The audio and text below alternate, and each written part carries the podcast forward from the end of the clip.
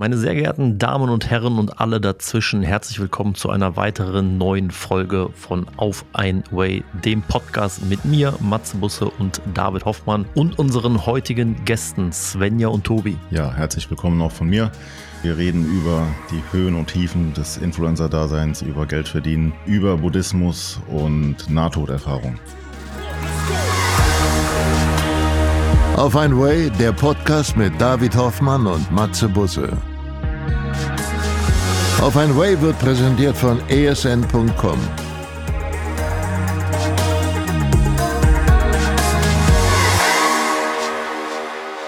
Also zu Beginn muss ich direkt mal mit einwerfen, in der Vorbereitung auf diese wunderschöne neue Folge habe ich mich mit dem Tobi so ausgetauscht und er hat mir dann dreist und unverschämt auch noch vor den Kopf geworfen oder vorgeschlagen, wir könnten ja auch einfach nach Marbella kommen und sind auf die Terrasse in die Sonne setzen und in Badehose dann diesen Podcast machen. Und ja, komme ich dankend gerne, kommen wir irgendwann bei Gelegenheit gerne drauf zurück. Also dankend abgelehnt, auch in meinem Namen, ja, danke. Genau. Habe ich gesagt, nee, also wir finden hier die minus 8 Grad, super. Ja, herzlich willkommen, Tobi und Svenja. Hallo. Dankeschön für die Einladung. Dankeschön. Alle, die jetzt nur zuhören können, Tobi sitzt am Doppelripp. Leicht, leichter Sonnenbrand, würde ich sagen, im Gesicht. Ja. Zeig den Arm. Und ich sehe extrem blass aus und ja. hier im Hoodie. Ja, bei der Kälte, ne? Da wäre mal die erste Frage, wie ihr seid umgezogen, habt euch von Alicante auf nach Marbella gemacht. Wie erlebt es sich in Marbella? Ja, ja, in Marbella sind wir auf jeden Fall sehr gut angekommen. Wir haben uns richtig lange drauf gefreut. Ich glaube, wir haben vor sechs Monaten, also wir sind ja immer so ein bisschen am Rumtraveln und deswegen ist es immer so ein bisschen spontan. Wir wissen jetzt auch noch nicht, wo es als nächstes hingeht. Ja, aber vor einem halben Jahr hat sich dann ergeben, dass wir dann halt nach Marbella kommen und wir haben auch so eine gewisse persönliche Bindung zu Marbella. Wir waren ja im letzten Jahr schon mal hier und wir haben uns ja auch verlobt, by the way. Und deswegen, ja, haben uns sehr darauf gefreut, wieder herzukommen. Erfreulich. Sind auch gut angekommen. War das jetzt der Wink mit dem Zaunfall und heißt, dass dann auch die Hochzeit in Marbella äh, durchgeführt wird? Ja, da sind wir tatsächlich dran am Plan. Tatsächlich, ja. ja. Die Planung geht auf jeden Fall schon in die Richtung, ja. Also ist konkret in, oder ist in diesem Jahr eingeplant? Nee, dieses Jahr. Das ist, mir wurde dann erstmal bewusst, wie viel Arbeit und wie viel Vorplanung das Ganze bedarf. Wir haben nach meiner Wettkampfsaison gesagt, dann, wir nehmen das mal in Angriff und kümmern uns drum. Aber selbst dann muss man wirklich so anderthalb, zwei Jahre vorausplanen. Vor allem, wenn man das dann noch in einem Ausland machen muss oder will, dann ist es sowieso nochmal viel komplizierter, ne? die Leute dahin zu bekommen und so. Ja, für uns ist es ja immer entspannt und wir sind ja relativ flexibel, was die Zeiten angeht, aber für Arbeitnehmer ist es halt dann so, ne, da muss man dann ein Jahr vorher schon planen, wie das ganze Jahr dann mhm. aussehen wird. Urlaub und einreichen. So sind wir halt gar nicht. Wir würden jetzt halt auch sagen, ja, okay, wir heiraten in zwei Monaten, aber es geht halt für die Familie halt nicht. Wir haben es, glaube ich, das letzte Mal gesehen in Orlando, ne? Da hatten wir die Rede davon, dass ihr nach Marbella geht, stimmt? Ja. Genau. ja. Ist das, ähm, ist das jetzt Alicante ganz abgeschlossen für euch oder habt ihr dann noch ein, ein Homebase? Nee, also ich, mhm. ich, ich habe gerade schon äh, zu Matze gesagt, ich finde, Marbella ist halt gerade im Sommer nicht so angenehm für mich. Also für mich persönlich einfach nur, das ist einfach nur so eine persönliche Präferenz, weil hier halt sehr viele ja, so reiche Leute rumlaufen, sag ich mal, und die benehmen sich dann halt auch, ne, man weiß ja, ne, so sehr adrett alles und so. Und ich finde, Alicante ist da immer so ein bisschen entspannter und ich fühle mich da viel heimischer, sag ich mal. Also Marbella fühlt sich immer an wie Urlaub und ne, hat man dann auch mhm. gerne mal. Aber Alicante, finde ich, ist einfach so ein bisschen heimischer und wärmer. Und ja, so typisch spanisch, was man sich da so ja. vorstellt, ne? Ja. Aber mal so ganz grundsätzlich zur Wohnsituation. Wir hatten uns ja schon mal drüber unterhalten, wie ihr in Alicante jetzt gelebt habt. Ihr habt ja kein, kein Haus oder Wohnung gekauft oder so. Habt ihr dann einen Mietvertrag oder Airbnb oder wie lebt ihr da, wenn also das war tatsächlich eine Airbnb und dann ähm, wollten wir das halt für länger mieten und dann haben wir das auch direkt mal für ein halbes Jahr gemietet gehabt. Und das hier, wo wir uns jetzt befinden, das Apartment ist auch gemietet. Ne? Also das war jetzt gar nicht mehr über Airbnb gefunden. Gibt ja mittlerweile auch so viele Apps, wo man dann auch schauen kann. Äh, mittlerweile kann man auch sogar bei Airbnb direkt für drei Monate schauen insgesamt. Also es ist super easy geworden. Ja, in Spanien ist es allerdings nicht so fix. Also es ist schon easy oder beziehungsweise in Deutschland ist es halt so, dass man halt dann eine Wohnung mietet und man hat dann auch drei Monate Kündigungsfrist und alles. Und hier in mhm. Spanien ist es halt so, dass die die Eigentümer halt selber auch oft im, gerade im Sommer zur High Season dann sagen, dass sie halt ihre Wohnungen als äh, Apartment bei Airbnb reinstellen wollen, weil die dann natürlich das dicke Cash machen. Und deswegen kann man hier halt auch easy für ein paar Monate einfach nur mieten und dann ja, wieder abhauen quasi. Ja. Ist aber dann, also jetzt für euer Lifestyle sieht das dann nicht so aus, dass ihr eine Wohnung mietet und dann äh, Möbel kauft und eine Küche reinbaut oder so, sondern ihr seid da sehr ungebunden. Ja, also Gott sei Dank, das hat uns ja auch erlaubt, jetzt äh, Ende Dezember einfach nur mit dem Auto hier runterzufahren und es war, also unser ganzes Hab und Gut hat in den. Kofferraum gepasst. Ne? Wir hatten den Hund ja noch auf der Rückbank und im Jeep. Also ich war wirklich erschrocken darüber, wie wenig wir besitzen, aber gleichzeitig ist es auch so befreiend, so wenig zu besitzen. Svenja Mhm. hat immer diese lustige Fadentheorie. ne? Dass, dass jedes Teil, was man besitzt, wie ein Faden an einem hängt. Und wir haben natürlich sehr wenig Fäden an uns. Und das ist halt also super easy. Also ich war selber erschrocken. Es hat einfach alles, also wir haben sauber gemacht, haben alles ins, in den Kofferraum gepackt. Wir haben eine äh, Bestellung bei ESN zur neuen Wohnung hingemacht. Das heißt, wir haben gar nicht viele Supplements mitgenommen, losgefahren und das war's. Ja. Also das heißt, so materielle Krempelansammlungen, das ist jetzt nichts für euch, irgendwelchen Kram sammeln oder irgendwas.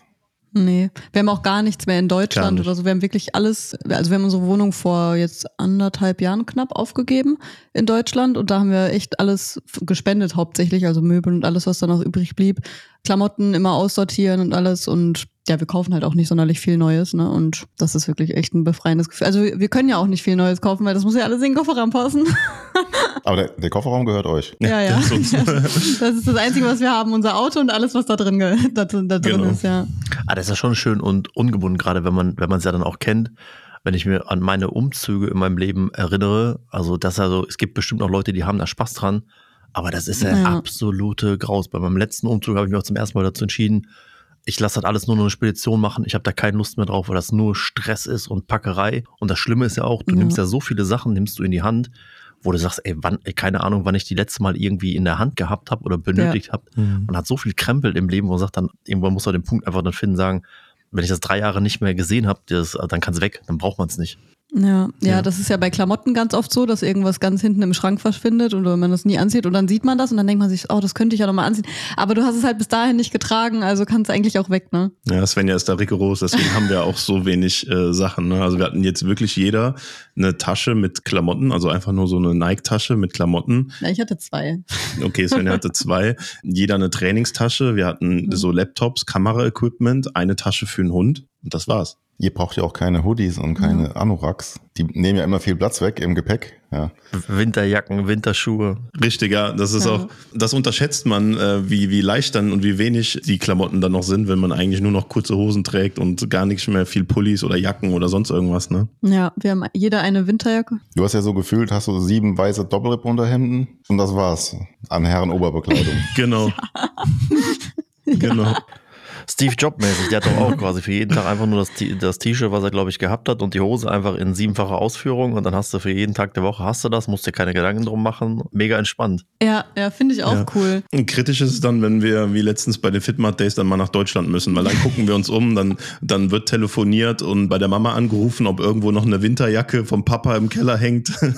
Und äh, ja, aber ist witzig. Wie fällt denn eurer Vergleich jetzt insgesamt? Jetzt seid ihr aus Deutschland nach Spanien gegangen, so das gesamte Lebensgefühl oder auch der, der Alltag. Die Spanier haben ja doch eine etwas andere Mentalität, vielleicht auch was so bei, was so behördliche Sachen halt dann angeht, die Mittagspausen und so weiter. Wie fällt da euer Fazit jetzt halt dann so, was Termine angeht und so weiter? Ist ja oftmals ein bisschen anders. Wie fällt da euer Fazit aus? Ja, das ist ganz klassisch, wie man es kennt. Die Spanier sind bei allem relativ locker und entspannt, Ja. so wie wir Deutschen das halt gar nicht kennen. Ne? Bei uns, wenn wir sagen 16 Uhr ist der Handwerker da, dann ist der um 16 Uhr oder sogar um 5 vor schon da. Und hier kommen sie manchmal eine Stunde später und das ist dann auch wirklich so, Die entschuldigen sich auch Nee, das ist dann so, der ist halt dann da, ne? Also, äh, aber da muss man halt dann Abstriche machen und da gewöhnt man Mhm. sich auch ehrlicherweise dran. Ne? Also wenn ich jetzt zum Beispiel hier in Spanien einen Friseurtermin habe, ich gebe mir keine Mühe mehr pünktlich zu sein. Ich komme wirklich ein bisschen später, so 10, 15 Minuten und selbst dann bin ich noch zu früh. Ne? Das weiß man dann halt auch einfach. Das ist ganz witzig. Aber allgemein in erster Linie ist einfach viel mehr Sonnenstunden und Lebensqualität. Ne? Kann man nicht anders sagen. Also Spanien ist ja bekannt dafür, eins der Länder zu sein mit am meisten Lebensqualität. Und das ist einfach bedingt durch Strand, Sonne, ne? die ganzen Sachen. Ja, momentan ist es ja auch ein bisschen kälter. Also wir haben ja gerade darüber geredet, wir haben jetzt gerade 11 Grad. Also ja, ist schon, ist nicht so ganz so kalt wie in Deutschland, aber ist schon ein bisschen frischer. Und trotzdem scheint halt die Sonne und das macht halt einfach viel her. Mhm. Ne? Also sobald mal drei, vier Tage die Sonne dann nicht scheint und es vielleicht regnet oder sowas, bin ich echt so ein bisschen gedrückter. Und genau so ging es mir halt in Deutschland, aber durchgängig eigentlich, ne? Weil in Deutschland scheint halt einfach nicht so oft die Sonne. Selbst im Sommer ist es ja oft so, dass es dann halt einfach durchregnet. Und das hat man halt in Spanien wirklich kaum. Also es ist wirklich eine Seltenheit. Und ja, das macht wirklich schon sehr, sehr viel aus. War das denn so der Hauptgrund für die, fürs Auswandern, das, das Klima oder Mentalität oder der Mix? Tatsächlich, das erste Mal hat es uns dann nach Spanien geschlagen. Das war im März und da war halt dann in Deutschland noch richtig beschissenes Wetter. Ne?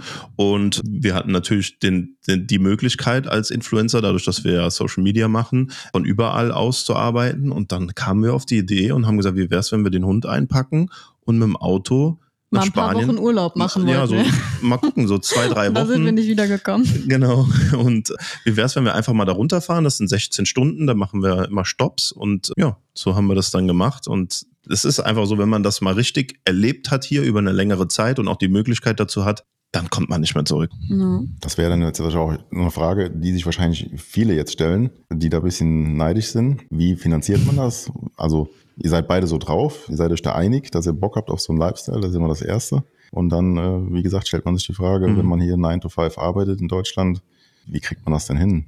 Wovon lebt man dann? Ja, wir haben halt beide den Vorteil, dass wir halt wirklich komplett online arbeiten. ne? Also wir machen ja Social Media Coaching, haben wir auch die Möglichkeit, liegt jetzt momentan bei uns beiden auf Eis, aber ja, hauptsächlich halt durch äh, Social Media und da sind wir halt einfach ja in der glücklichen Position, dass wir halt unser Geld verdienen und halt trotzdem überall hinreisen können und trotzdem überall arbeiten können. ne? Das ist halt Ja, natürlich nicht immer gegeben, aber heutzutage gibt es natürlich viele Möglichkeiten, auch online ne, zu arbeiten, auch ohne Social Media, beziehungsweise dann über Coaching oder oder oder, ne? Ja, das Remote-Arbeiten, ne? das ist Ja. halt der wichtige Punkt. Wenn man halt irgendwo lokal gebunden ist, dann geht's halt nicht. Aber das Remote-Arbeiten, also ich meine, wir haben hier auch manchmal Tage, da haben wir zehn Stunden Bildschirmzeit. Und wenn wir zehn Stunden auf dem Bildschirm gucken oder am Laptop hängen, weil wir am Arbeiten sind, dann haben wir ja auch nicht viel von, von der Umgebung. Ne? Aber das ist halt dann so die Arbeit, die man trotzdem dann irgendwo reinstecken muss, damit es klappt. Ne? Das wäre dann auch, glaube ich, die nächste Frage gewesen, die man sich stellt. Wir Mhm. machen Social Media, so wie, wie kann man sich das denn vorstellen? Ne? Also ich glaube, viele, man hört das ja immer öfter jetzt, dass junge Leute sagen, ich will Influencer werden und ich mache Social Media. Wie kann man sich das denn vorstellen? An dreimal am Tag was posten, wie man trainiert? Oder da ist ja schon ein bisschen mehr Struktur dahinter.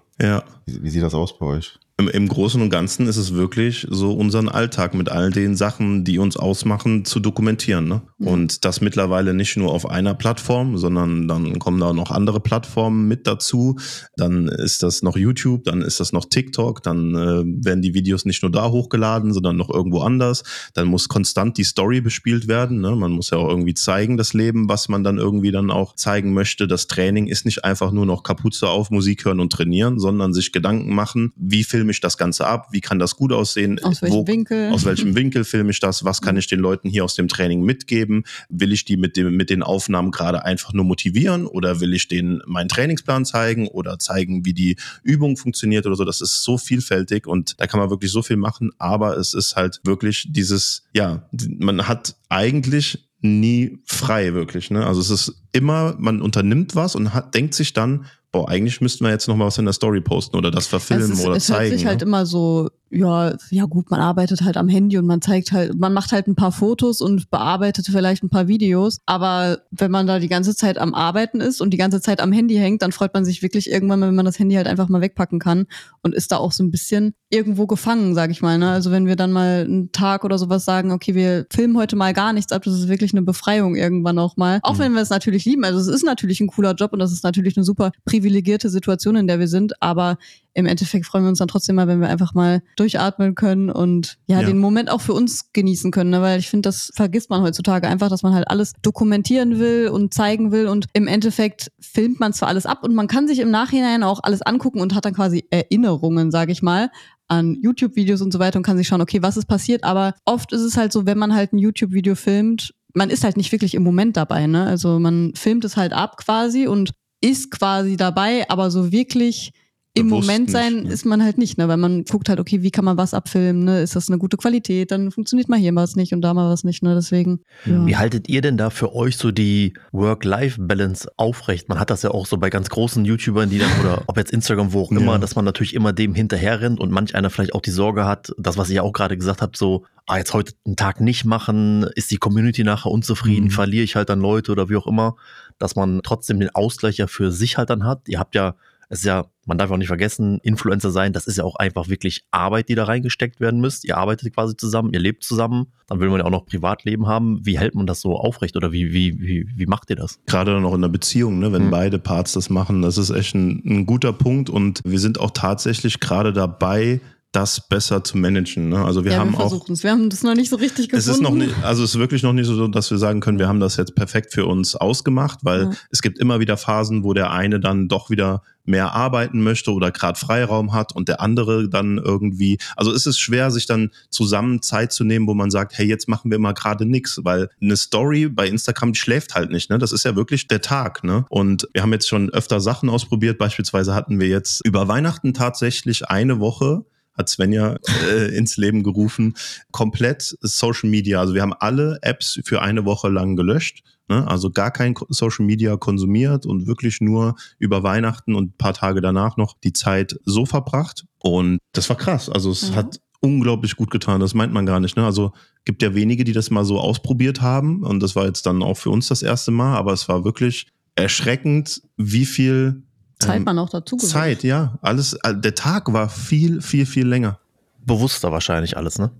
Ja, und man ist halt einfach, wie gesagt, mehr im Moment, ne? Also das ist halt echt, Achtsam. Buddhismus. Ja. genau, also das ist echt. Hm. Ich liebe, ja, genau, ich liebe Social Media und ich finde also mir macht das einfach Spaß, ich gehe da voll bei auch auf Videobearbeitung und so weiter. Ich habe richtig Spaß daran, aber im Endeffekt ist es halt trotzdem, du sitzt die ganze Zeit vor dem Bildschirm und auf Social Media wirkt es halt so, als würde man halt das Leben leben und na klar, wir leben auch das Leben wahrscheinlich so gut es geht und finden das auch alles super toll, aber im Endeffekt, äh, im Moment zieht halt trotzdem an einem vorbei. Ne? Man kann sich den Moment dann auf Social Media anschauen, aber dass man dann wirklich im Moment dabei war, ist halt eigentlich eher selten der Fall, ne? Ja. Und das ist, glaube ich, was viele halt vergessen, ne? Also, ja. Ja, ein, glaube ich, wichtiger oder guter Punkt, gerade auch für die Leute, die natürlich jetzt zuhören oder auf den anderen Plattformen zuschauen, dass man sich immer bewusst ist, halt, glaube ich, halt den Tag gar nicht zu sehr nur halt auf irgendeinen so einen Bildschirm Ja. zu legen oder da zu gucken, sondern auch wirklich im, im echten Leben einfach, also die Balance halt einfach da zu halten, ne, dass man das halt nicht den Anschluss verliert. Ja, ich weiß ja nicht, wie das bei euch ist, ob das bei euch auch so ist, aber wir verlieren uns halt genauso natürlich auch wie alle anderen Nutzer wahrscheinlich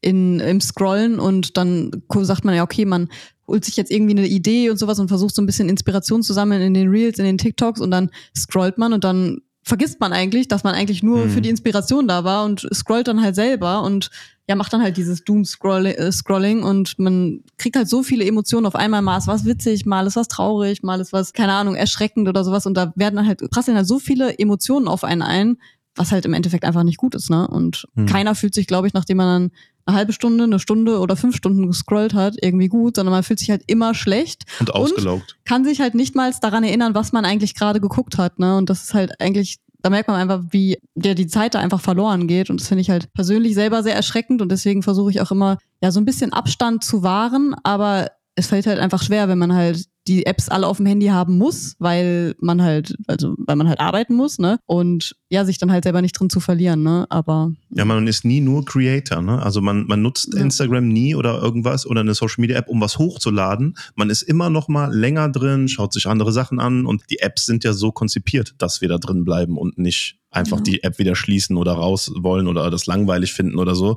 Die Apps sind ja so gemacht, dass wir da drin bleiben, ne? Und unsere Zeit da Kinder haben. Ist der Tipp, die äh, ändern da ganz viel, ganz schnell. Das ist ein guter Tipp. Ich würde gerne nochmal einen, einen, Gang zurück oder, oder eine Stufe zurück. Wann war der Punkt, wo ihr gesagt habt, also es macht ja jeder Social Media, jeder postet irgendwelchen Kram. Aber wann war der Punkt, wo ihr gesagt habt, das ist jetzt eine Karriere oder könnte eine werden oder ein Vollerwerb? Und wie viel, Inf also wie viel Follower braucht man da oder kann man das dem Außenstehenden irgendwie näher bringen? Ab wann ist das wirklich ein Job oder eine Karriere? Ich glaube, das Follower-Thema ist tatsächlich gar nicht so wichtig. Also TikTok zeigt das extrem, dass Follower eigentlich komplett irrelevant sind, weil da gibt's Leute, die haben eine Million Follower und äh, kaum Views beispielsweise. Das ist halt dann eher wichtig und das merken mittlerweile wahrscheinlich auch die Firmen. Und es gibt Leute, die verdienen mit 30, 40.000 äh, Followern, was in Relation wahrscheinlich nicht sonderlich viel ist. Viel mehr Geld als Leute, die halt 100.000, 200.000 oder 300.000 Follower haben. Also im Endeffekt kommt es halt wirklich drauf an, ja, dass man sich halt eine Community aufbaut und ja, nicht unbedingt auf die Followerzahl. Also deswegen kann man das, glaube ich, schwierig dran abmachen. Aber wenn man halt es schafft, sich Step by Step wirklich eine Community, die halt hinter einem steht und einen supporten möchte. Ich weiß nicht mehr, wie ich den Satz angefangen habe, aber wenn man das halt schafft, dann ja, kann man da glaube ich relativ schnell auch gutes Geld mit verdienen. Ne? Also es ist ja kein Geheimnis, dass eine gewisse Reichweite beziehungsweise eine gewisse, gewisse Kredibilität auf Social Media einfach viel wert ist, auch für die Firmen und eine echte Empfehlung quasi. Deswegen empfehlen wir auch nur Sachen, die wir halt selber persönlich gut finden, weil die Follower das natürlich auch merken, wenn man halt die ganze Zeit irgendwas bewirbt, was halt im Endeffekt oder wo die Follower dann enttäuscht sind, sage ich mal so, wenn sie das nach Hause bestellen, dann äh, geht das natürlich irgendwann verloren. Und wenn man da, sich da halt aber über Zeit hinweg äh, treu bleibt, dann kann man da relativ schnell auch eine Karriere draus machen, ne? Wie, je nachdem, wie man es halt sehen möchte. Ab wann es dann halt eine Karriere ist, sag ich mal. Ne? Ja, aber wo, wo war denn, ihr habt ja wahrscheinlich beide mal normal gearbeitet. Mhm. Und wo war denn, also dann muss man ja irgendwann sagen, okay, jetzt kündige ich hier und mach das voll. Wo, wo findet man den Absprung dann? Ich war tatsächlich die ganze Zeit schon selbstständig. Also eigentlich, ich habe mein Abi gemacht, dann habe ich äh, studiert. Mein Studium habe ich dann irgendwann abgebrochen, weil ich mich nebenbei äh, quasi selbstständig gemacht habe mit Grafikdesign und habe halt Grafiken für Firmen bearbeitet, Flyer und so weiter. Und das habe ich tatsächlich erst vor knapp zwei Jahren, also Social Media mache ich seit 2016, würde ich sagen, dass ich so versuche, mir eine Community aufzubauen. Und vor zwei Jahren habe ich dann tatsächlich erst gesagt, okay, ich mache halt gar nichts mehr nebenbei. Ne? Mhm. Ja, bei mir so ähnlich auch seit ungefähr zwei Jahren, seit ESN tatsächlich. Vorher war, ja, war ich auch am Studieren die ganze Zeit, habe meinen Bachelor auch gemacht im BWL habe nebenbei noch in einem Supplement Store gearbeitet oder gekellnert oder weiß der Geier was. Tatsächlich auch schon, wo ich Wettkampfathlet war, weil das da halt einfach noch nicht so von den Social Media Einnahmen gereicht hat. Und dann ja auch so vor gut zwei Jahren hatte ich dann auch durch Corona den Job, den ich da noch hatte, den Aushilfsjob verloren. Und dann hatte ich mich aber auch tatsächlich nicht mehr um neun bemüht und habe gesagt, ich versuche das jetzt ja. so mit Social Media über die Bühne zu bringen. Ne? Und Coaching haben wir noch nebenbei gemacht. Und äh, Coaching haben wir gemacht, genau. genau. Das haben wir jetzt bis vor einem Das ist Jahr ja meistens so die erste Anlaufstelle, die man macht als ja als Fitness-Influencer tatsächlich. Dann seid ihr ja so relativ smooth rein. Also sagen wir mal, du hättest ja jetzt auch diese Grafikdesign-Geschichte, hätte man ja auch nochmal remote trotzdem weitermachen können. Es war jetzt nicht so, dass ihr eine Karriere hattet sozusagen, eine Festanstellung und dann euch entscheiden musstet an einem gewissen Punkt. Nee, tatsächlich nicht. Deswegen, ich, ich sage auch immer, jeder kann es machen, aber wir sind da auch in so einer Situation, wo wir halt da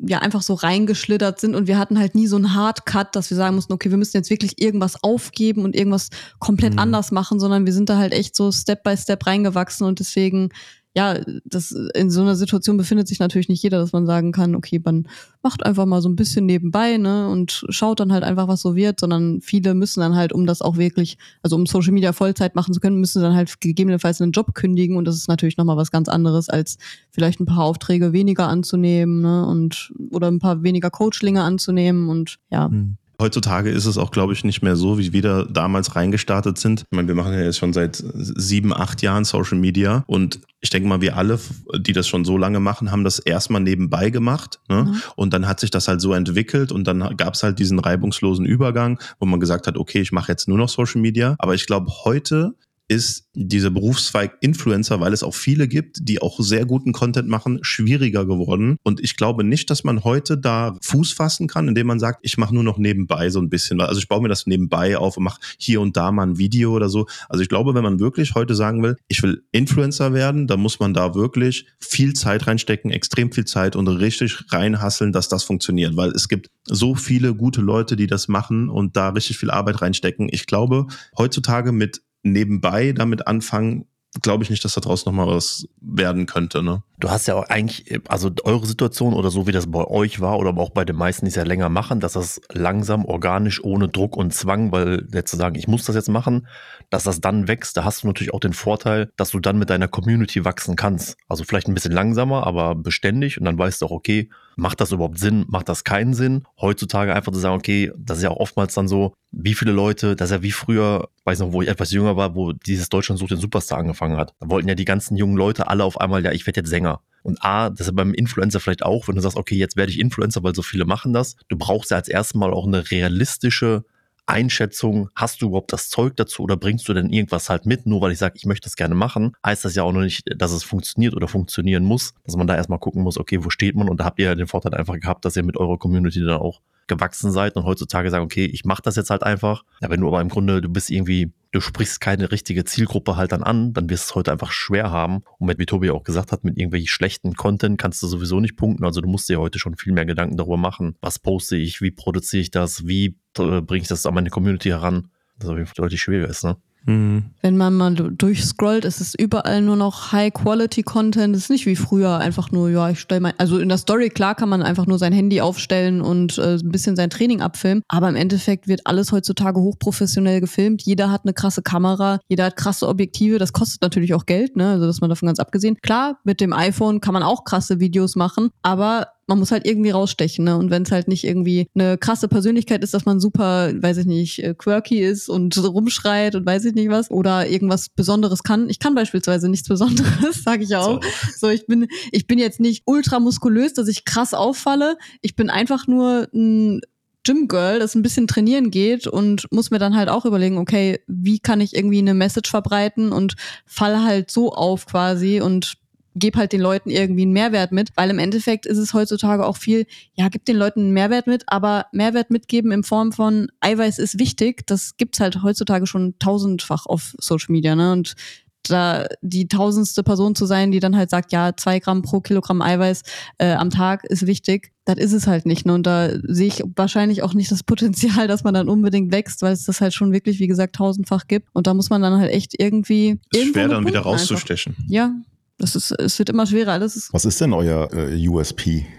Also ich glaube, bei mir ist es einfach mittlerweile wirklich meine Story. Also, dass ich halt vom, ich habe früher gar keinen Sport gemacht, dann habe ich angefangen mit Fitnessstudio und dann bin ich relativ schnell in so eine Essstörung gerutscht. Dann war ich sportsüchtig und mittlerweile vertrete ich halt hauptsächlich die Message und da bin ich auch ganz äh, proud drauf, weil ich es halt aber einfach so mein eigener Werdegang halt war, dass ich halt einfach viel, viel mehr Balance im Leben habe, dass ich halt aus der Essstörung rausgekommen bin und ja, versuche halt einfach das, was halt heutzutage viel auf Social Media präsentiert wird, eben dieses, du musst ins Gym gehen, du musst durchziehen, was cool ist. Also viele Leute müssen mehr Sport machen, viele Leute müssen abnehmen, klar, das ist gar keine Frage. Aber es ist halt nicht nur das im Leben und das ja, versuche ich halt mittlerweile einfach zu vertreten. Und bei mir ist es halt nicht so, dass ich mir halt, also klar, ich denke mir den Content aus, wie ich die Message halt vertrete, aber eigentlich lebe ich einfach nur mein Leben und ich glaube einfach, dass das mein USP ist, weil ich das schon durchlebt habe, was wahrscheinlich gerade oder womit gerade viele am struggeln sind, dass sie dann halt ne, entweder anfangen wollen mit dem Sport und deswegen unmotiviert sind, da kann ich sie natürlich auf eine Art und Weise motivieren, aber das halt eben gerade im weiblichen äh, Sektum, also viele sind halt, halt dann go hard or go home. Und ich bin halt einfach so, dass ich sage, okay, mach Sport, aber fit ist halt in dein Leben ein. Und ich glaube, das fehlt halt auf Social Media. Ne? Also vieles war, also es, ich merke schon, dass es langsam so eine Wendung nimmt und mehr Balance zelebriert wird auf Social Media. Aber es war lange ja. extrem. Ne? Ja. ja. Aber ich meine, das, also wenn ich das, jetzt die Frage von David, wenn ich die, wenn, wenn er mich gefragt hätte, würde ich halt dann sagen, was euch beide halt einfach ausmacht. Und Gott sei Dank ist das auch so und macht ihr das so. Es ist authentisch. Wir sind ja, so toll die sozialen Medien sind. Du hast ja heute, also ich bin immer der Meinung, wenn du eine bestimmte Anzahl von Leuten erreichst, hast du auch immer eine gewisse Verantwortung, gerade bei jungen Leuten denen gegenüber. Und Social Media ist ja oftmals auch so eine so inszenierte, geskriptete, unrealistische Scheiße, auf gut Deutsch, wo man sagen kann, das sind ja so junge Leute, die sagen, es ist halt nicht alles immer perfekt. weißt du, dass man irgendwie jemand so, du musst so aussehen, du musst so einen Body Mass Index ja. haben, du musst die und die Klamotten tragen, du musst das musst du kaufen, das musst ja. du konsumieren, so hast du auszusehen, so diese ganzen Zwänge, die da mitgegeben werden. Und wenn ich mir dann immer überlege, da sind irgendwie wirklich ganz junge Leute, die noch gar nicht so fest im Leben stehen und sich daran orientieren, und da wird dir irgendwas dann vor, vorgelebt, was einfach im Alt, was, was langfristig was nicht funktioniert, was immer irgendwie in eine böse Ecke dann geht. Und das macht dir ja ganz ja. anders, mhm. auch mal Themen anzusprechen, die die vielleicht halt nicht jetzt fancy, schön und toll sind, aber so die Probleme, die man halt dann auch einfach halt dann hat, die, wie gesagt, das ist ja, Social Media ist immer nur so eine Momentaufnahme. Das echte Leben, das sieht ja anders aus in der Regel. Ja, das habe ich halt auch durch. Ne? Also ich habe mich auch in jüngeren Jahren dann, als ich mit, als ich mit Fitness angefangen habe, da war gerade so die Szene mit Karl S., Tim Gabel und sowas. Das war ja gerade so dieser Go Hard or Go Home Szene. Und dann halt natürlich auch Pamela Reif, die dann halt, oh, die ist so perfekt, ich will auch so aussehen wie sie. Und man hat da halt schon angefangen, sich zu vergleichen. Und ich glaube, heutzutage ist es halt noch extremer, weil halt noch viel, viel mehr auf Social Media halt gezeigt wird, aber halt eben auch immer nur dieses, alles ist perfekt, ich ziehe meinen Trainingsplan durch, ich esse mein Eiweiß, ich, David ist auch das perfekte Beispiel, jedes Meal stimmt und alles. Und ich bin aber auch authentisch. Ja, du bist auch authentisch, klar, du bist, du bist genauso, wie du bist. Aber ich glaube halt, dass das bei vielen, also gerade bei Mädels, ne, bei Typen ist das, ich, ich weiß es ehrlich gesagt nicht, ob das bei Typen halt auch so ein negativen mentalen Aspekt ist, aber bei Frauen ist es halt, oder gerade jüngeren Mädels ist es halt oft so, dass es dann halt irgendwann in so eine sehr negative Richtung schlägt, wie es halt bei mir auch war. Also ich hatte fünf Jahre lang Bulimie und äh, Fressanfälle und keine Ahnung was. Und ich weiß ehrlich gesagt selber nicht, wie ich wirklich da rausgekommen bin. Irgendwann habe ich es halt geschafft. Wahrscheinlich bin ich auch einfach mit dem Alter irgendwann reflektierter geworden und habe es halt geschafft. Aber es gibt halt auch Frauen, die tragen es dann mit, also ich krieg auch Nachrichten, die sind mit 50 noch in dieser Spirale gefangen. Und ich glaube, Frauen sind da einfach sehr anfällig für, dass sie halt sich arg vergleichen, was halt das Aussehen angeht. Und dann geht's halt nicht nur darum, boah, ich will auch so krass sein wie der Tobi und der David, sondern die sagen dann halt, boah, ich will so dünn sein oder auch so, weiß ich nicht, glatte Beine haben und einfach sich Ziele setzen, die halt wirklich ja nicht realistisch sind. Und dann halt sich irgendwann in so eine Negativspirale verfangen, dass sie dann nicht motiviert sind, sondern ja, Social Media konsumieren und sich wirklich nur noch schlecht fühlen und in den Spiegel gucken und sich hassen, ne? Und das ist bei Männern, ich weiß, ich weiß es ehrlich gesagt nicht, ob Männer so sind, dass sie in den Spiegel gucken und denken, oh, ich will auch so aussehen wie der David oder wie der Tobi und wisst ihr, was ich meine? Ja, ich sage immer, das ist ganz gefährlich, weil wir nicht steuern können, wer uns verfolgt. Ne? Also wenn ich jetzt einen David nehme oder mich nehme und bei uns jedes Meal getimed ist und jedes Meal seinen Zweck erfüllt, dann ist das so, weil wir das geil finden und wir machen das für den Sport und wir lieben Bodybuilding. Aber wenn da jetzt, weiß ich nicht, ein Mädel draufstößt, die dann zu einer Essstörung neigt mit 19, die sollte sich das natürlich jetzt nicht so anschauen und verinnerlichen oder nachmachen oder sowas. Ne? Das ist halt immer, man kann sich das nicht genau aussuchen, wen man dann damit erreicht und was das dann für Auswirkungen hat. Ne? Aber hast du mal als Athlet oder David ja genauso Hast du mal auch den Punkt halt dann gehabt, gerade wenn man junger Athlet ist und sagen, ich möchte jetzt auf die Bühne, jetzt hast du bestimmte Körpertypen, die dich halt dann ansprechen. Hast du selber mal gemerkt, dass du dich in so einer negativen Spirale vielleicht, vielleicht gefangen hast oder dass das eher so ein Zwang wurde oder ist das die ganze Zeit immer locker gewesen? Jetzt mal unabhängig davon, diese ganz intensive Phase, zu der wir vielleicht noch kommen, wenn es wirklich um eine Wettkampfvorbereitung geht. Also ich sehe das Ganze, Gott sei Dank auch mit Svenjas Hilfe, sehr locker immer. Also nach, nach einer Wettkampfdiät, die super monoton und strikt ist, ist es natürlich ein bisschen schwieriger. Das ist keine Frage.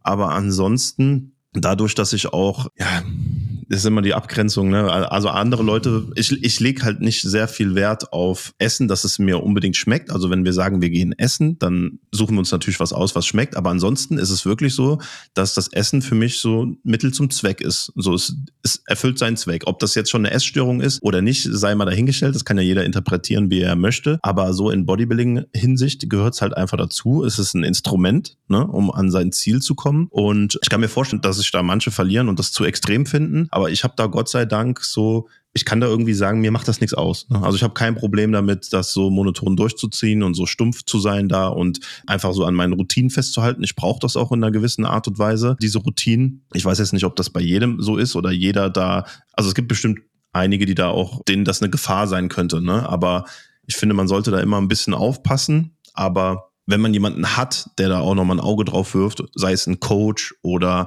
Partner, Partnerin, dann äh, sollte das eigentlich kein Problem sein, meiner Meinung nach. Gewisse Verantwortung hat ja auch immer der, der Empfänger der Botschaft, immer noch selbst. Das ja. heißt, also, grundsätzlich finde ich es genau. natürlich motivierend, wenn ich mir jemand anschaue, der halt Mr. Olympia ist. Wenn ich dann verstehe, was dazugehört, dann ist das immer noch meine Entscheidung, ob ich das nachmachen mhm. möchte. Genauso, wenn ich mir jetzt aus dem, aus dem Business jemand hole, wir hatten eben kurz angesprochen, ja, dann heißt, okay, die Jungs, die machen jeden Morgen ihr Eisbad, dann ziehen die immer das schwarze T-Shirt an, weil sie sonst zu viel Energie auf die Entscheidung, was sie jetzt anziehen, schon verlieren und so weiter. Dann ist das ja immer noch meine Sache, ob ich sage, okay, ich will Milliardär werden, dann muss ich das vielleicht so machen. Oder ob ich sage, ich will ein gutes Auskommen haben, die paar Tipps ziehe ich mir raus und ich sehe, okay, dieses Spektrum gibt's. Gibt Leute, die machen das halt ultra extrem und wenn ich davon fünf Prozent mache, dann reicht mir das schon. Die Verantwortung hat ja irgendwo dann auch immer noch jeder selber. Ne? Ist ja nicht immer jetzt der Influencer, der vielleicht perfekt ist und das alles so durchzieht, ja. der ist ja nicht dran schuld, wenn jemand anders mhm. das so interpretiert und aber eigentlich gar keinen Bock darauf hat oder die Energie und die Kraft dafür nicht hat, das durchzuhalten. Ne? Total. Ich glaube halt auch, dass es bei vielen einfach der Punkt ist, dass sie halt nicht differenzieren können zwischen welcher Content tut mir gut und Ne, also wenn ich den David halt jeden Morgen sehe, bin ich wirklich motiviert und tut mir das gut, das zu sehen, dass ihr das so durchzieht, weil das ist halt einfach krass, ne?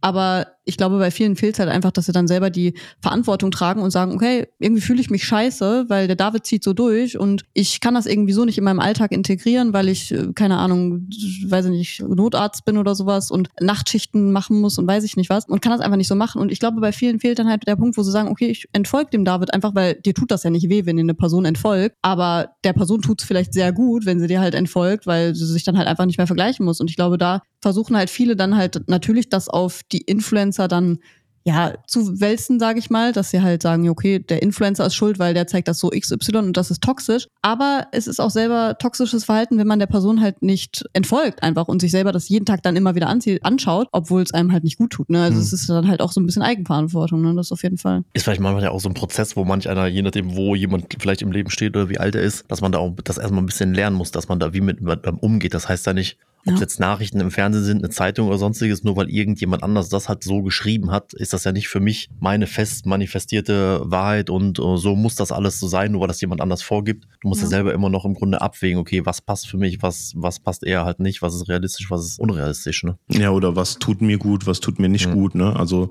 wenn ich sage, ich ernähre mich jetzt so monoton und stumpf, mir geht's damit nicht schlecht. So. Ja, genau. Man kann ja, ja halt nicht sagen, dass äh, Tobi jetzt eine, also ich würde jetzt nicht sagen, dass Tobi eine Essstörung hat, einfach weil er gut klar damit kommt und der möchte das so essen. Wenn ich mir abends was Leckeres zu essen mache und äh, Tobi dann sagt, ja, okay, ich will aber heute meine Kartoffeln, meinen Fisch und meinen Brokkoli essen, dann soll er das machen. So, aber ich sehe dann halt auch nicht, dass er dann sagt, so, also dass er zu mir kommt und sagt, oh, mir geht's so schlecht, weil ich würde jetzt gerne einen Schokokuchen essen. So, er verbietet sich halt nichts. Ne? Klar, in der Prep ist das natürlich eine ganz andere Frage, aber so jetzt im Alltag, wenn er halt sagt, bei David ist es wahrscheinlich ganz genauso.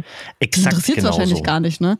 Das ist da halt ist aber dann okay. dieses ober übergeordnete Ziel, dass man was erreichen will. Und da muss man halt dann, also dann ist es notwendig, ne? Ja, man muss halt schauen, was ist einem halt wichtiger, ne? Mir ist ja. beispielsweise meine Balance wichtiger und ich habe halt gerne leckeres Essen. So, mir, mir schmeckt das Essen auch gut. Ich lege da auch sehr Wert drauf, dass das Essen halt gut schmeckt. Und dann ist es halt auch mal so, dass es vielleicht ein paar mehr Kalorien hat. Aber ich kann das halt auch alles gut managen. Aber ich glaube, bei den meisten fehlt es halt einfach, wie gesagt, dann daran, dass sie selber einschätzen können, was einem halt gut tut. Und ja, also klar, ich meine, manchen tut oder vielen tut wahrscheinlich eine Ernährungsumstellung auch schon in dem Sinne weh, dass sie sagen, okay, ich integriere mehr Eiweiß in mein Leben, was super wichtig ist für die meisten, weil die meisten zu wenig Eiweiß essen. Oder dass sie auch sagen, okay, ich muss jetzt mal ein Kaloriendefizit, weil ich einfach übergewichtig bin, was einfach ungesund ist, ist keine Frage.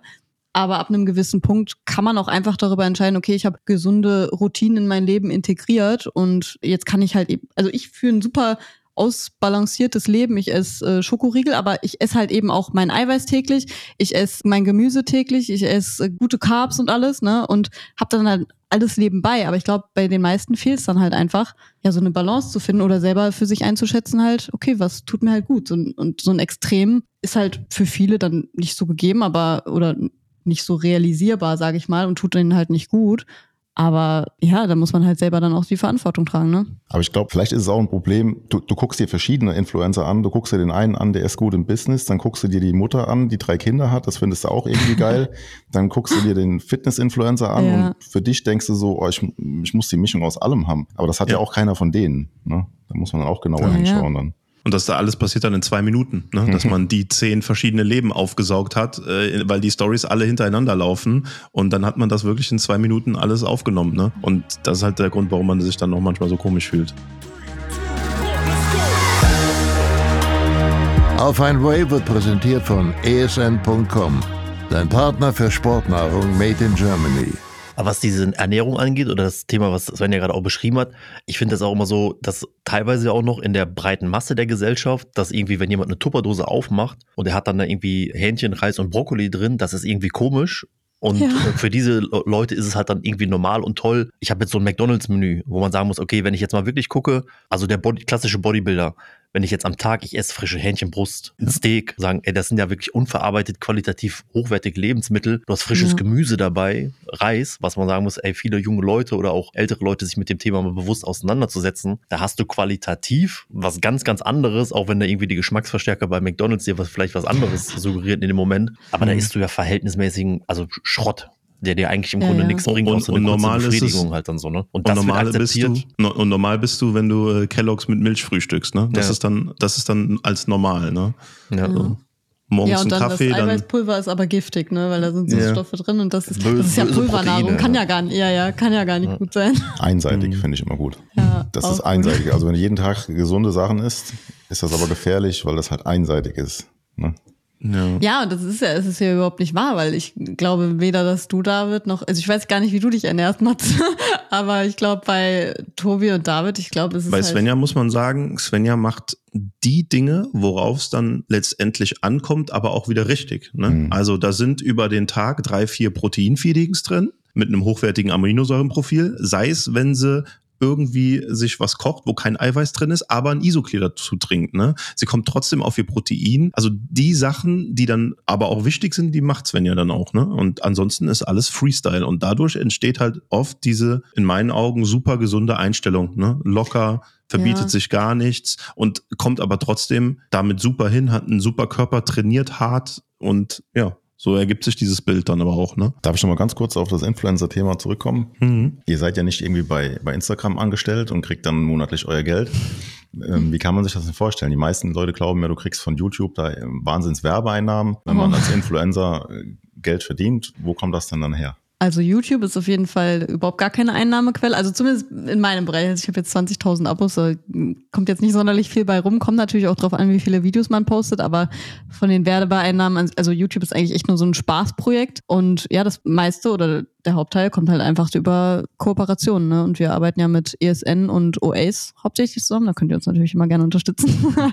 ja, und das ist dann halt einfach über die Community, dass sie uns dann halt unterstützen wollen für den Content halt, den wir machen. Und wir arbeiten da wirklich nur mit den beiden Firmen eigentlich hauptsächlich zusammen. ne? Also selten mal, dass wir irgendwelche Einzelkooperationen machen oder so. Ohne Sponsoren sieht's da halt sehr, sehr schlecht aus, ne? Und wir hatten ja auch schon mal darüber geredet, David, dass nur durch die sportliche Leistung ist es auch nicht getan, ne? Also siehe Top 10 Olympia-Kandidaten, die dann davon nicht leben können, ne? Hm. Ja. Ah, Das muss man ja auch sagen, jetzt gerade als Wettkampfathlet, das ist heute, heutzutage auch eine Illusion. Es gibt ja immer noch Leute, die denken, okay, ich werde jetzt Profi, dann bin ich Profi-Bodybuilder und muss nichts anderes mehr machen. Da muss man leider sagen, das ist halt so, diese 15 Minuten auf der Bühne, die sind in diesem gesamten Konstrukt, ist der allerkleinste Teil. Es sei denn, du bist, wo aber auch mehr zugehört, was die Leute aber auch nicht im ersten Moment sehen, du bist ein äh, Chris Bumstead oder sonstiges, der halt dann auch Jahrzehnte Arbeit da reingesteckt hat und erstmal Mhm. gucken musste, wie er wo zurechtkommt. Aber der Wettkampf an sich ist der kleinste Teil. Also Mhm. gerade wenn du Social Media halt dann machen möchtest, ist halt Ja. eine Illusion irgendwie zu glauben, dass halt dann das ausreichen würde.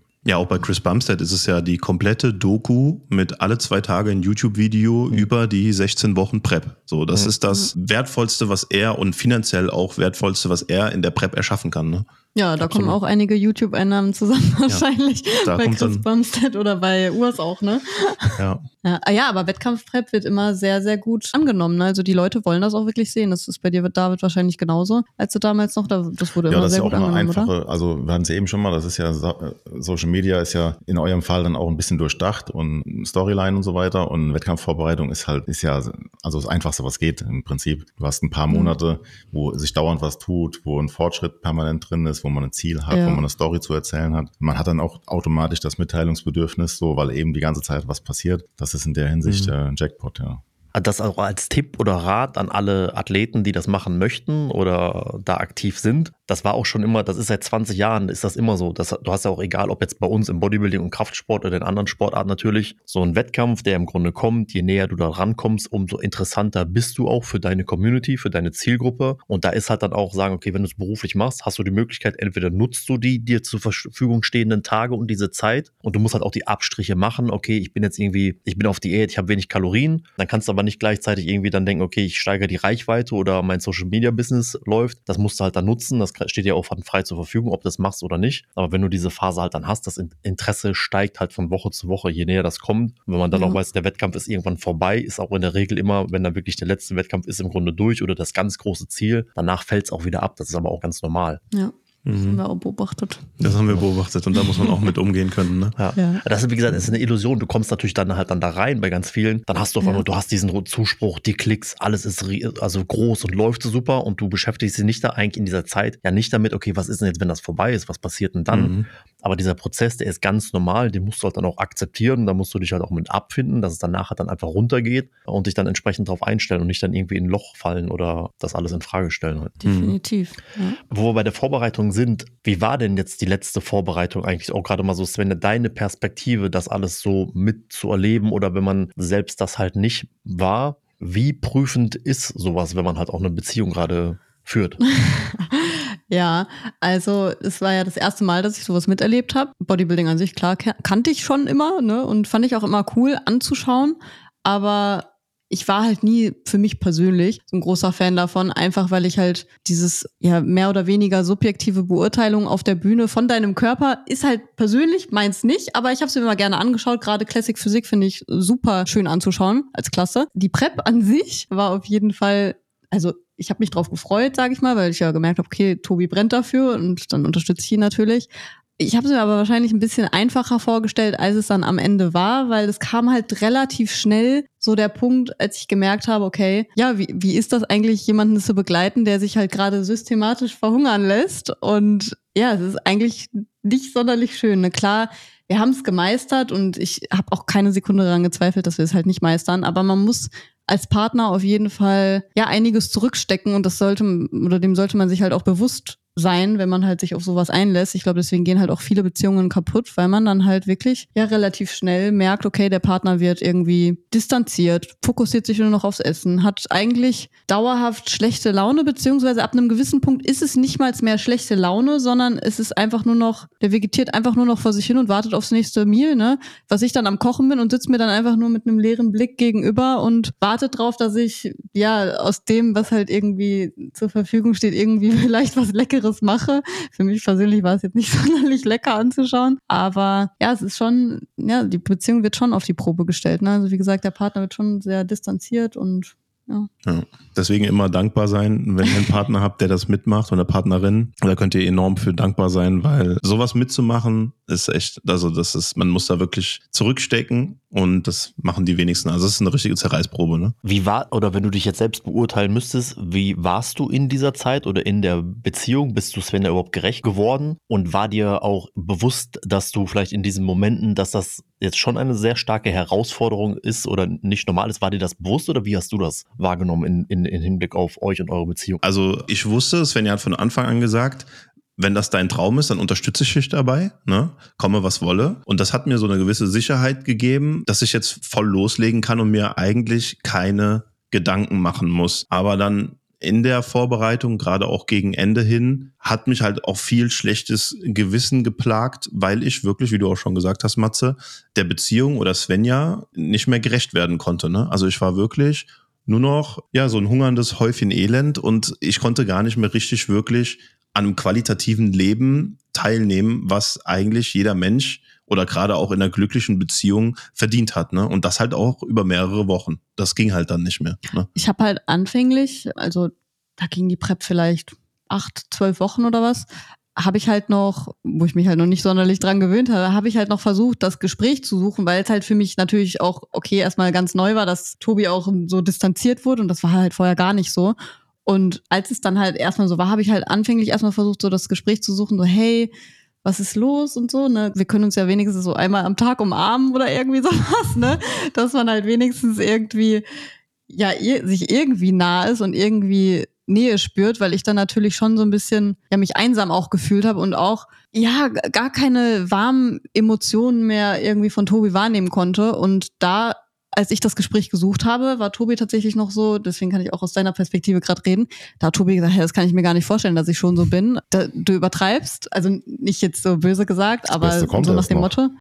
ja, ja. Da sagt er, das kann, das kann ja gar nicht sein. Das ist jetzt, wir sind erst äh, ja seit kurzem. Also ich habe zu dem Zeitpunkt wirklich nicht geglaubt, dass, dass man an meinem Verhalten schon irgendwas merken könnte. Ja. Ne? Also für dich war, in dem Moment war für dich noch alles eigentlich cool und normal. In der ersten Hast Hälfte, also die ersten ja. acht, zehn, zwölf Wochen, habe ich jetzt wirklich noch nicht den Anschein gehabt, dass da jetzt viel auf der Strecke bleibt. Aber es sind halt auch so diese Kleinigkeiten, die Svenja halt auch extrem wahrnimmt. Ne? Also diese kleinen Berührungen, sei es Blicke, sei es ein Lächeln, sei es, also Svenja ist halt auch sehr empfänglich für so Sachen und der fällt das halt extrem und schnell auf. Ne? Jetzt im Nachhinein ist mir das dann halt auch klar geworden, was da auch dann so gefehlt hat. Ne? Ja, irgendwann habe ich mich dann dran gewöhnt und habe dann auch nicht mehr das Gespräch gesucht. Also das Gespräch habe ich vielleicht so zwei, drei Mal gesucht und war anfänglich sicherlich auch noch so gekränkt, sage ich mal, dass ich halt ja auch so ein bisschen so ja okay, ey, das geht nicht, dass ich halt hier jetzt hier so ja vernachlässigt werde, sage ich mal so. Und irgendwann habe ich mich dann halt einfach dran gewöhnt und einfach nur gedacht, ja okay, das ist dann halt jetzt so und irgendwann wird es dann hoffentlich wieder besser, aber. Ja. Hattest du dann die Angst, dass es so bleibt? Oder hattest du die Gewissheit, wenn er wieder gegessen hat, wird es wieder normal? Also, als es dann zum ersten Wettkampf kam, ne, dann kamen dann halt die Refeeds und dann habe ich halt gemerkt, okay, was so ein, zwei Tage Carbs ausmachen können, ist schon krass, weil Tobi dann auf einmal morgens im Zimmer rumgesprungen ist und glücklich war und alles. Und das, das hat mich natürlich total erfreut, aber als du dann ab dem dritten oder vierten Wettkampf, da habe ich dann halt gemerkt, okay, nach jedem Wettkampf ist es dann so, das ist dann halt erstmal ein kurzes High und sofort danach kommt dann halt wieder dieses Low und das war dann halt echt so nach dem dritten oder vierten Wettkampf. Tobi hat sich gefreut auf den Wettkampf und ich konnte halt gar nicht mehr so richtig. Also ich habe mich natürlich auch gefreut, das ne, auf eine gute Platzierung und alles, aber ich habe dann schon im Hinterkopf gehabt, okay, ab morgen ist es wieder oder ab übermorgen ist es wieder schlimm und das hat man mir dann wahrscheinlich auch angemerkt, weil Tobi hat mich dann auch mal gefragt, ey, warum freust du dich gar nicht so und alles, ne? Ich Ja. konnte das halt einfach nicht zeigen, weil also ich bin dann halt auch so, dass ich meine Emotionen so nicht so gut unterdrücken kann. Ich versuche es dann natürlich, aber ja, man hat es dann schon gemerkt, dass ich dann halt Ja, und das war das, was mich dann auch gegen Ende hin belastet hat, einfach zu sehen, dass wenn ja, ja, also man merkt halt, dass eine andere Person auch darunter leidet. Und ich bin halt, ich möchte halt nicht, dass jemand anderes wegen mir unglücklich ist oder leidet, aber in, in so einem Ausmaß, in, in so einer Wettkampfprep, gerade zum Ende hin, da ist es halt einfach nicht so. Also man, man, man kann da einfach keine glückliche, harmonische Beziehung führen. Hat man auch in dem Zeitpunkt nicht zu sich selbst. Ne? Also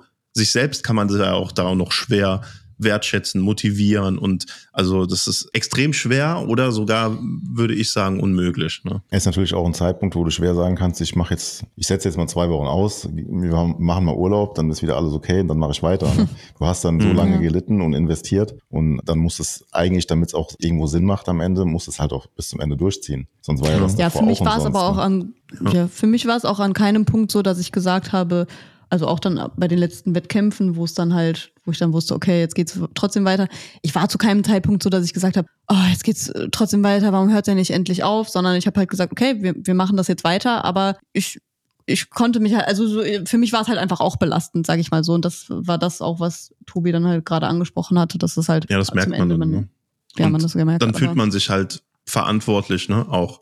Und ich weiß nicht, das wollte ich dich auch fragen, David. Wenn ich so in meinem Wettkampf Film bin, wirklich wie ein Film lebe und ich werde dann auch automatisch irgendwie distanzierter. Also ich bin dann, ich weiß nicht, ob das durch diesen Drive, den Fokus, den Hunger oder diese diese Übermission ist. Ich bin da wirklich wie in so einem Tunnel und ich bin dann auch wirklich, ich schotte mich da irgendwie ein bisschen auch selbst ab teilweise. Ich äh, rede weniger, ich führe weniger Gespräche.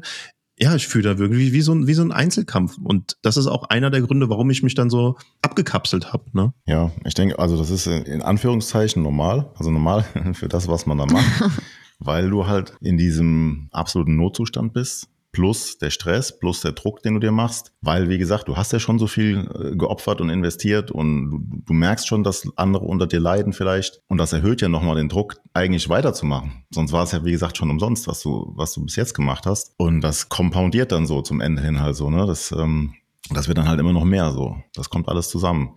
Das Grundlegende ist, also hat Sven ja auch gerade gesagt, wenn du dann danach ein paar Kohlenhydrate gegessen hast, plus der Wettkampf ist halt erstmal rum und ist vielleicht ganz gut gelaufen, dann hast du so ein Hoch. Und das ist schon extrem zu sehen, was, was Nahrung halt ausmacht, ne? Ich meine, du, Voll. ihr habt ja beide BWL-Grundkenntnisse, äh, die, die, die Bedürfnispyramide, die kennt ihr ja. Ja. Ja. Und äh, da ist halt was dran, ne? Solange du Hunger hast, interessierst du dich weder für Politik, noch für Sex, noch für Kunst.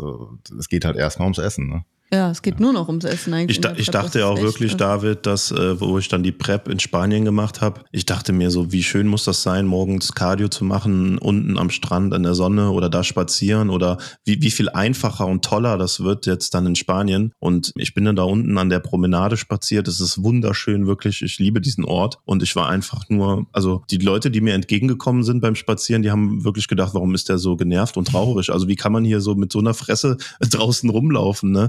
Weil ich halt einfach nur Hunger hatte und das, das übersteigt einfach jedes Gefühl, ne? Ja, du, du kommst ja raus aus der normalen Welt so. Ich habe also eines, so ein Bild habe ich da auch im Kopf, keine Ahnung warum, stand ich in Koblenz in der Metro, an der Kasse, auch irgendwann mal voll auf Diät so. Und ich habe echt gedacht, ich, ich bin sowieso ein Alien, der hier gerade gelandet ist. Und ich habe mit niemandem, alles, was die auf, aufs Kassenband legen, hat mit meinem Leben überhaupt nichts zu tun. Und ich weiß, die gehen gleich grillen oder machen so normale Sachen und so. Das hat mit meinem Leben nichts mehr zu tun. Das war so krass, ne? Muss man auch dabei sagen, diejenigen, die sich jetzt fragen, ja, ist, ist, ist das normal? Ist das immer so im Bodybuilding? Es ist auch nicht immer so, ne? Man kann auch eine Vorbereitung haben, die deutlich lockerer ist. Das hängt damit zusammen, hat man ja auch schon mal drüber gesprochen, damals in Alicante, wie man halt eine Diät so gestaltet. Da gibt's durchaus auch lockerere Formen. Ne? Hängt auch noch von anderen Faktoren ab. Was hat man sonst noch an Stress im Leben? Oder hat man in der Vorbereitung mal irgendwie so war man mal krank und hat irgendwie so ein Schlafdefizit, was man dann mitschleppt und so, dann wird das alles immer noch schlechter, aber es gibt durchaus auch Vorbereitungen, wo alles echt gut Mhm. läuft und wo, also hatte ich Und es ist auch nie jede Vorbereitung gleich, ne? Nee. Man weiß nie, was einen da so genau erwartet. Und ich bin halt auch so ein Kandidat. Ich bin dann sehr,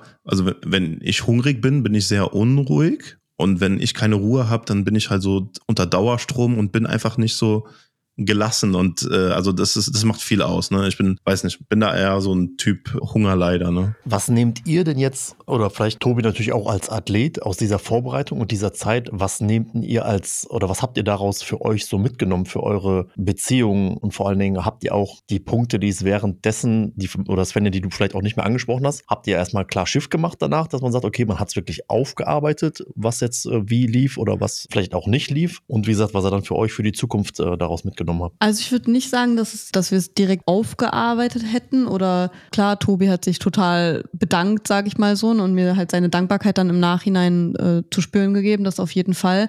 Aber es war jetzt nicht so, dass es von Anfang an dann direkt wieder gleich war, weil es war ja, für mich war es ja die ganze Zeit, muss man sich vorstellen, ein halbes Jahr lang eigentlich das normale Leben. Und ich habe einfach mit jemandem zusammengelebt, der halt erstens meine ganze Energie gekostet hat, was sich vielleicht negativ anhört, aber ich habe es natürlich liebend gerne gemacht. Und ich habe halt in der Zeit nicht sonderlich viel dafür also gar nichts dafür zurückbekommen, sag ich mal so. Und es ist natürlich nicht so, dass man das einfach so wegsteckt. Und wenn der Partner die ganze Zeit so distanziert ist, das ist auch das, was ich vorhin angesprochen habe. Ich habe am Anfang natürlich noch versucht, das Gespräch zu suchen, aber irgendwann habe ich mich einfach daran gewöhnt und war dann auch genauso. Und Tobi war dann auch zwischenzeitlich so, dass er dann halt vielleicht meine Unterstützung brauchte, aber ich war dann halt, oder meine Wärme, sag ich mal, brauchte, aber ich konnte, also ich bin halt extrem so, dass wenn mir halt jemand keine Wärme entgegenbringt, dann kann ich auch keine Wärme zurückgeben. Ich bin da nicht so, dass ich die ganze Zeit so ja, Kälte zu spüren bekomme, sag ich mal, und dann sage, okay, mir fällt das jetzt ultra leicht. Und das musste man natürlich, da musste man sich auch so ein wieder rantasten, sag ich mal, ne, dass man sich halt wieder aneinander gewöhnt, dass ich halt auch weiß, okay, unterbewusst wahrscheinlich viel, ne, weil ne, bewusst war mir natürlich schon, dass die Prep jetzt vorbei ist und Tobi auch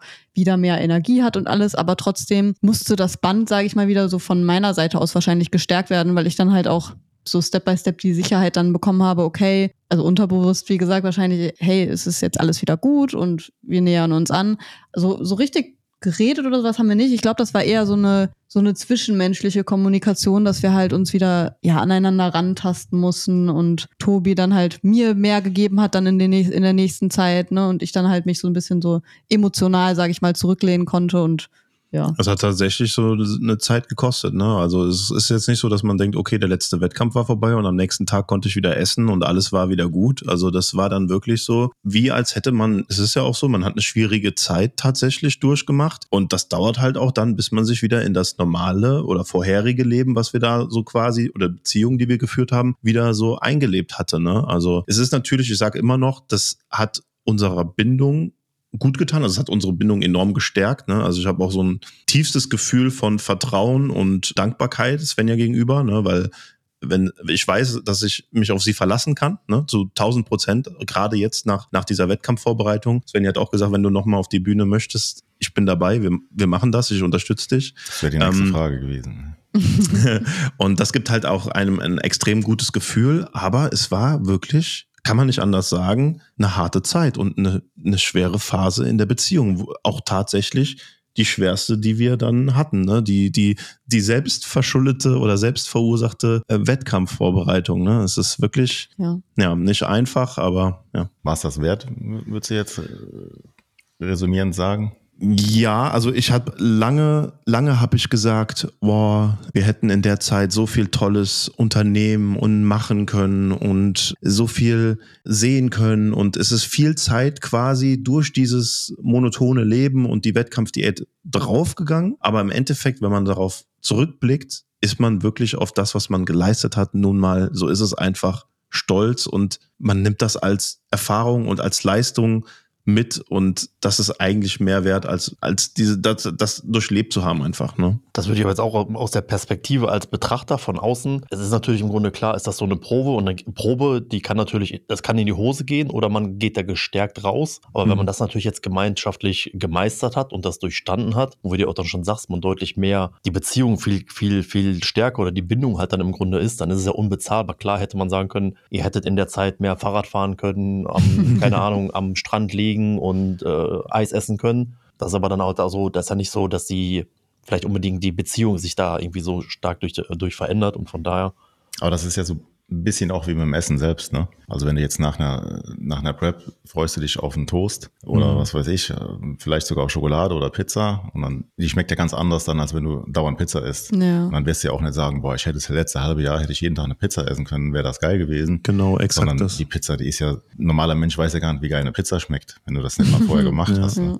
Das stimmt. Das Leid dahinter macht das so wunderschön und Mhm. das, das ist ja so dieses Extreme da am Bodybuilding, was man dann halt auch, ja, was man, was man dann halt auch da sucht, ne? Warum das so geil ist, da auf dieser Bühne zu stehen, weil man eben 18, 20 Wochen dafür gearbeitet, gehungert und ja, sein Leben gelassen hat, ne? Kann man nicht anders sagen, ne?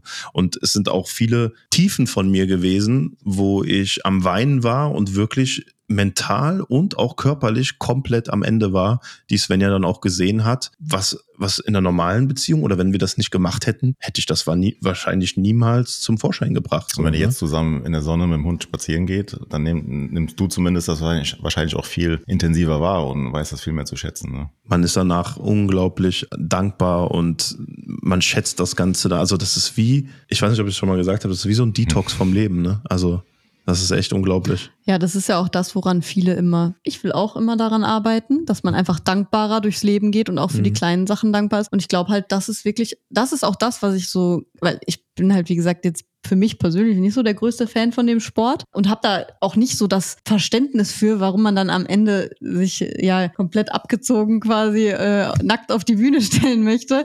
Ich Warum man da so eine Leidenschaft für hat, kann ich jetzt nicht verstehen. Ich habe die Leidenschaft für Tobis Leidenschaft quasi, deswegen finde ich es halt cool. Aber trotzdem, das finde ich halt, ja, beeindruckend, wie sehr man halt an seine Grenzen gehen kann und wie sehr man für sein Ziel kämpfen kann, weil sowas habe ich halt einfach nicht. Vielleicht in anderen Dingen, ne, vielleicht, keine Ahnung, schneide ich dann bis nachts irgendwelche Videos oder sowas, aber dass ich dann halt Hunger und wirklich so an meine körperlichen Grenzen gehe und ja, quasi, Ja. ja, ihr wisst, was ich meine, einfach den Tod quasi ins Auge blicke, weil so fühlt man sich ja in dem Moment, wenn man halt halb am Verhungern ist. Das finde ich halt einfach beeindruckend, ne? Und dass man dann halt dann im Nachhinein wirklich dankbarer durchs Leben geht. Aber ich glaube auch, dass es auch bei dir, auch, also bei jedem Bodybuildern, am Anfang ist man dann halt wieder so sehr dankbar für alles und oh, das ist alles so toll, aber diese Dankbarkeit verfliegt halt schnell und ich glaube, daran müssen wir alle so ein bisschen arbeiten, dass wir halt im Alltag, also auch ohne, dass ich jetzt eine Prep mache, einfach dankbarer im Leben sind, ne? Und durchs Leben gehen. Hm. Ja. Dass du das so mitgemacht hast, ja, und dass ihr auch so da rausgegangen seid, äh, unterstreicht oder bestätigt ja auch nur, dass der Tobi mit dem Antrag genau die richtige Entscheidung getroffen hat und Ja, äh, genau.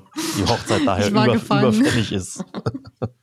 Ja, ich, ich habe auch in der, in der Prep wirklich, also in meinen Augen habe ich versucht, mir Mühe zu geben. Ich habe öfter mal Blumen mitgebracht und alles, aber das, das bringt's halt dann nicht. Ne? Ja. Also Ja, das ist ja, wie, wie Sven ja auch sagt, einfach so diese, dass man das, glaube ich, auch, das kennt ja jeder, der in einer Beziehung oder in einer Ehe ist, dass so diese, diese Kleinigkeiten, die oftmals halt, wo man denkt, so die, die man gar nicht so bewusst wahrnimmt, aber die am Ende des Tages halt dann einfach den, den Unterschied machen. Ne? Und wenn du natürlich so lethargisch dann irgendwie nachher in der Endphase hängst, wo du sagst, die, die an dir komplett vorbeigehen. Exakt das, exakt das. Ich glaube, der David kennt das ja auch. Du, ich habe mich nachher gar nicht mehr rasiert. Ich, ich war zu faul, duschen zu gehen, hatte keine Energie, duschen zu gehen. Also ich habe ja auch mich um meinen Körper und mich gar nicht mehr gekümmert. Ne? Also selbst das ist auf der Strecke geblieben. Bin nur rumgelaufen, ehrlich. Ja. Würdest du es nochmal machen? Oder bist du. Ich denke schon, ja. ja. Ich, würde es auch aber- noch mal mitmachen. Ich brauche aber immer so ein bisschen Zeit, die dann so ein bisschen verfliegt, damit ich mir wieder so ein bisschen, also ein bisschen Distanz dazu gewinnen und dann muss ich mir wieder einreden und sagen, hey, beim nächsten Mal kann ich das und das besser machen und es wird auch viel besser. Ne? Das brauche ich dann immer Ja, so wir ein haben uns da ja auch Tipps vom David geholt in den Gesprächen und wir sind ja jetzt der Meinung, dass wir es jetzt besser hinbekommen würden Ja. und wir vielleicht nicht ganz so schnell so distanziert sein werden und alles. Ne? Also ich glaube, für, für dich wird es auf jeden Fall einfacher sein, weil du hast jetzt einmal alles mitgemacht und hast auch halt, wie gesagt, bestätigt bekommen, dass es danach wieder normal wird alles und äh, das ist ja, glaube ich, ganz wichtig. ja, Das ja, deswegen sage ich auch, also wenn es Tobis Traum ist, auch ne, auch wenn ich es nicht machen würde, ich würde es jederzeit machen, einfach für Tobi. Wahrscheinlich wäre es für Tobi auch ein bisschen, bisschen leichter jetzt, weil er ist ja äh, recht einfühlsam. Und wenn er jetzt auch dann wüsste, okay, die Svenja leidet nicht so arg, weil sie kennt das schon und, ne, und sie weiß, danach ist es wieder vorbei, dann hat er auch wieder ein bisschen weniger Stress so dir gegenüber. Ja. Ja, ich denke, das wird einfacher ja, sein. man lernt sich viel besser kennen und man wird da halt eigentlich auch so ein, wie so ein eingespieltes Team. Ne? Man wächst in seinen Aufgaben, sagt man ja. Ja, auf jeden richtig. Fall. Also als erstes Mal Dankeschön für diesen doch äh, sehr privaten und offenen und intimen Einblick Sehr gerne. geben Gerne. Glaube ich, sehr aufschlussreich halt auch mal. Das ist ja wieder, wo wir wieder bei diesem Thema Social Media, glaube ich, sind, dass man auch jetzt einfach mal auch hört, was so nach außen hin, was man gar nicht so mitbekommt, welche, welchen Struggle es da einfach halt dann so im Grunde gibt. Und auch gerade, wie gesagt, an die Leute, die sich dafür entscheiden oder vielleicht manch einer ist vielleicht auch noch so unterwegs, der so denkt, so, ach, ich ziehe das einfach so durch und mein Umfeld ist mir komplett egal, dass man da sagen muss, das ist auf jeden Fall der falsche Weg lang, langfristig, äh, sich immer da überlegen, was mache ich halt dann wie und in welcher Phase, wie trete ich wem wie gegenüber, dass man da, glaube ich, relativ viel, viel mitnehmen kann. Und äh, ja, dann an dieser Stelle von mir auf jeden Fall nochmal ein großes Dankeschön dafür. Ja, Danke für die Einladung. besten Dank. Ja. Ja. Wir haben uns ja ein paar Mal in Alicante und auch letztes Mal in Orlando super unterhalten. Ich, hab, ich weiß noch damals, äh, Tobi, wo wir uns länger unterhalten haben, habe ich noch zu Mats gesagt, das hätte man jetzt, hätte Ja, man zwei Stunden Da hätte Video die gehabt. Kamera laufen müssen, hat er Genau, gesagt. ja. Ja. Das haben wir so ein bisschen nachgucken. Ja. Ja, tatsächlich. Da war, da war es noch sehr emotional und ich glaube, David, wenn du drüber nachdenkst, da war ich noch sehr, sehr gekränkt und sehr anti von dem Ganzen. Also es hat mich da zu dem Zeitpunkt noch sehr mitgenommen. Ne? Also da habe ich noch sehr damit gekämpft. Jetzt habe ich wieder so ein bisschen Distanz gewonnen. Jetzt äh, habe ich wieder frischen Wind. Diese Steps die sind ja, glaube ich, auch ganz gut, dass, was du sagst, dass man auch, glaube ich, immer in diesem Moment nicht, okay, jetzt dieser Moment, der ist jetzt gerade so und sehr emotional, aber auch wenn es einem schwerfällt, glaube ich, man sollte halt nie vergessen, es, also in einer Woche, in zwei, in drei sieht die Welt meistens anders aus. Denn manchmal brauchst du auch ein bisschen Zeit, um, um zu reifen oder sich Gedanken zu Ich machen. glaube, ich hatte es dir damals auch gesagt, wenn du das Ganze öfter machst, dann nimmst du irgendwann so eine Metaperspektive ein und dann siehst du so von oben und dann denkst du so, ach, okay, jetzt kommt wieder diese Phase, wo ich lethargisch werde und jetzt kommt die Phase, wo die Sonne scheint und ich bin trotzdem unzufrieden. Und wenn du das so mit dieser Distanz sehen kannst, dann fällt es dir viel leichter. Weißt du, wie ich meine? Ja, ich du, hab kommst, du siehst das Ganze mehr von Mhm. außen und weniger so emotional und du durchlebst das weniger halt. Beobachtest das eher so ein bisschen. Ja, die Erfahrung, die man macht, ne, auch über sich selbst dann, ne, ist enorm. Recht herzlichen Dank und an dieser Stelle natürlich nochmal der freundliche Verbraucherhinweis. Wenn euch dieser Podcast gefallen hat und ihr die Svenja, den Tobi und auch den David mögt, könnt ihr die natürlich auch mit einem Einkauf auf esn.com mit den Codes Svenja? Tobi, Oder auch Hoff. unterstützen. Genau. So funktioniert das. danke dir. Genau, das macht das, äh, diesen qualitativ hochwertigen, ansprechenden, kostenlosen Content erst für euch möglich. Und auch an dieser Stelle auch nochmal, zwei Folgen sind jetzt online, wo wir jetzt gerade halt dann hier äh, aufnehmen. Auch mal vielen, vielen Dank an das bisherige Feedback zu, Genau, den, ja. zu den Folgen auf jeden Fall. Ja, ist auch eine coole Kombination. Haben uns alle auf den Podcast gefreut. Ja, ich habe schon, als, als ich das erste Mal davon gehört habe, habe ich schon so geliebäugelt und gehofft, dass ich, Ja. äh, dass ich dabei sein kann. Deswegen riesen Dankeschön. das, war- das muss ich sagen, das war direkt so. Ich habe ja so meine, meine äh, Liste auch so im, so im Kopf. Das war im Grunde ganz äh, direkt klar. Weil nochmal, ich auch sagen Was muss, dass wie ihr das halt dann auch macht und gerade das Thema Social Media und auch an eure Community oder an die Leute herantragt. Wie gesagt, ich finde das großartig, wie ihr das macht und das ist ein Ach so, wer jetzt Sehr- zum ersten Mal von euch gehört hat und hat Mühe, euch zu finden, wo findet man euch am besten? Eigentlich überall auf jeden Social Media Plattformen unter Svenja Kröger. ja, und bei mir eigentlich überall unter Tobi-T. Bei mir dann hoffentlich auch bald Svenja T. Genau. Ich wollte gerade sagen, die zu zukünftige Miss T. genau. Top. Danke euch. Wie gesagt, vielen, vielen Dank und äh, bis zum nächsten Mal. Abschlussfrage aus eigenem Interesse. W wann seid ihr das, let- das nächste Mal in Koblenz? In der Heimat? Oh Gott. Wahrscheinlich erst zu FIBO, ja, genau. Okay, haben wir das auch? Ja. Also die Leute können euch auch auf der FIBO persönlich treffen. Auf jeden. Auf jeden Fall, da freuen wir uns riesig drauf. Schade, dass kein Wettkampf an der FIBO ist. Den hätten wir gemacht. Den hätten wir vielleicht gemacht, ja. Aber wir sind auf jeden Fall da alle Tage, freuen uns. Dankeschön. Cool. Dankeschön. Danke euch. Unser Licht. Danke.